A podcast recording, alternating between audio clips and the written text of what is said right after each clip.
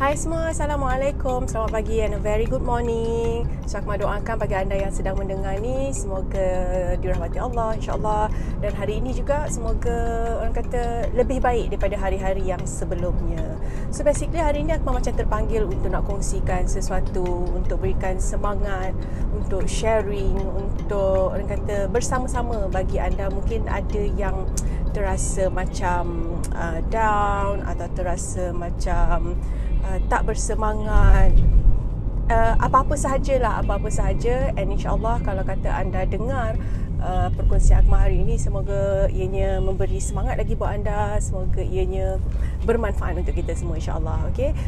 Um, as we all know since uh, March kita pun tak sangka bukan hanya di Malaysia tapi di seluruh dunia di orang kata di um, didatangkan dengan ujian dan juga cabaran yang cukup besar seluruh dunia iaitu wabak COVID-19 yang mana kita tak sangka sebenarnya um, tahun 2020 ni um, seolah-olah habis begitu saja. Maksudnya apa yang kita rancangkan apa yang kita dah plan tak dapat kita lakukan tahun 2020 ni kerana banyak uh, sekatan banyak benda yang kita tak boleh nak buat but it's okay And uh, kita juga tahu uh, disebabkan oleh pandemik ini ramai yang kehilangan kerja, ramai yang tertekan, ramai yang depressed, ramai yang uh, terpaksa buat kerja-kerja lain untuk menampung uh, keperluan hidup seharian.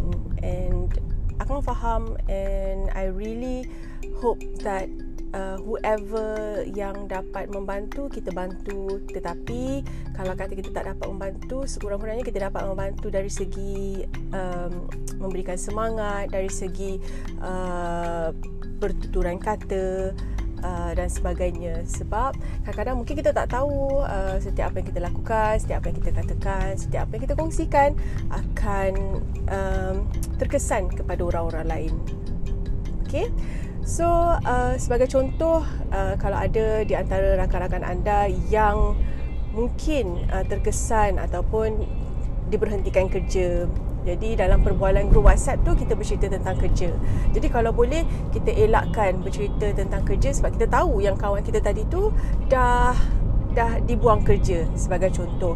Atau kalau kata Uh, beliau sendiri atau dia sendiri yang memulakan tajuk perbualan mengenai kerja. Mungkin dia mencari kerja dan sebagainya yang itu kita boleh mulakan. Sebab bila uh, benda-benda ataupun bila uh, tahap yang sampai macam ni sekarang ini kadang-kadang mungkin kita rasa macam oh dia dah biasa dia tak kisah pun kalau kita cakap pasal benda ni sebab kita tahu dia kuat dan sebagainya.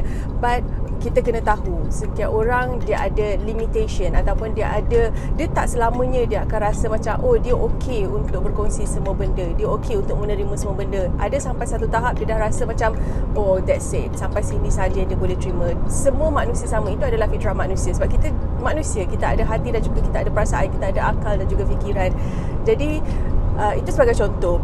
Jadi kalau kata ada benda-benda lain uh, contoh kalau kata uh, kawan-kawan terpaksa buat uh, benda-benda lain contoh bisnes dia mulakan bisnes uh, jual nasi lemak dan sebagainya tak salah untuk kita support uh, untuk kita sokong uh, uh, berbanding kita berkata-kata contoh macam uh, boleh ke kau, mas, uh, kau buat nasi lemak? Sebab aku tengok macam dah ramai je orang buat nasi lemak.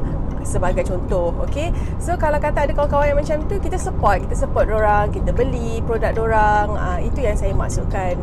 Dalam jangka masa yang sekarang ni uh, kita tak tahu sebab kita tahu dunia apa dunia ni bulat. Dia, dia macam roda. Kadang-kadang kita kat atas kadang-kadang kita kat bawah. Jadi kalau kata kita ada rezeki yang lebih ni kita hulurkan ataupun kita sampaikan bantuan.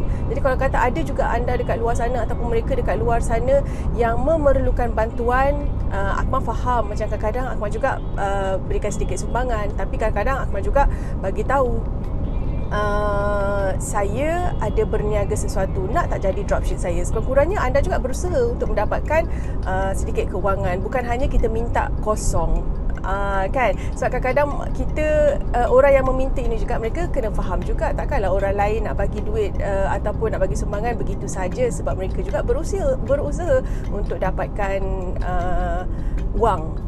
Okey? Jadi sekejap saya kena lalu polis sekejap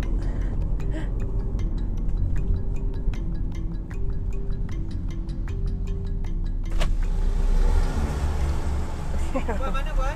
Astro. Ha? Astro. Astro, ah. macam pernah nampak ah. Ada biasa buat program apa-apa kan? Ah, saya buat Go Shop. Ha? Go Shop. Oh. Okay, kasih. Ini pemain bola ke? Bini pemain bola. Okay.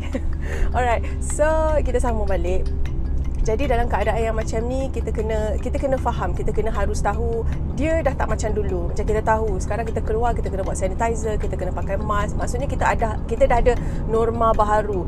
Samalah macam perbuatan kita, samalah macam percakapan kita. Jadi semua benda-benda ni akan ada norma baharu. Kalau dulu mungkin kita boleh cakap A sampai Z pada kawan-kawan kita, tapi sekarang ni kita kena tapis-tapis sikit sebab kita tak tahu apa yang mereka hadapi. Kadang-kadang kita tengok orang memang uh, nampak okey, tapi setengah orang dia tak dia takkan cerita, dia takkan cerita apa masalah dia. Jadi kita as a human, kita as orang yang kita ada akal, kita ada fikiran. Jadi kita lah berfikir macam mana kita nak berhadapan dengan orang, macam kita nak macam mana kita nak bercakap dengan orang supaya apa yang keluar daripada mulut kita ini tidak akan menyakiti mereka. Okey? Jadi aku rasa uh, cukuplah kot sampai sini insyaAllah Kalau ada rezeki lagi kita sambung lagi okay? Terima kasih kerana sudi mendengar Assalamualaikum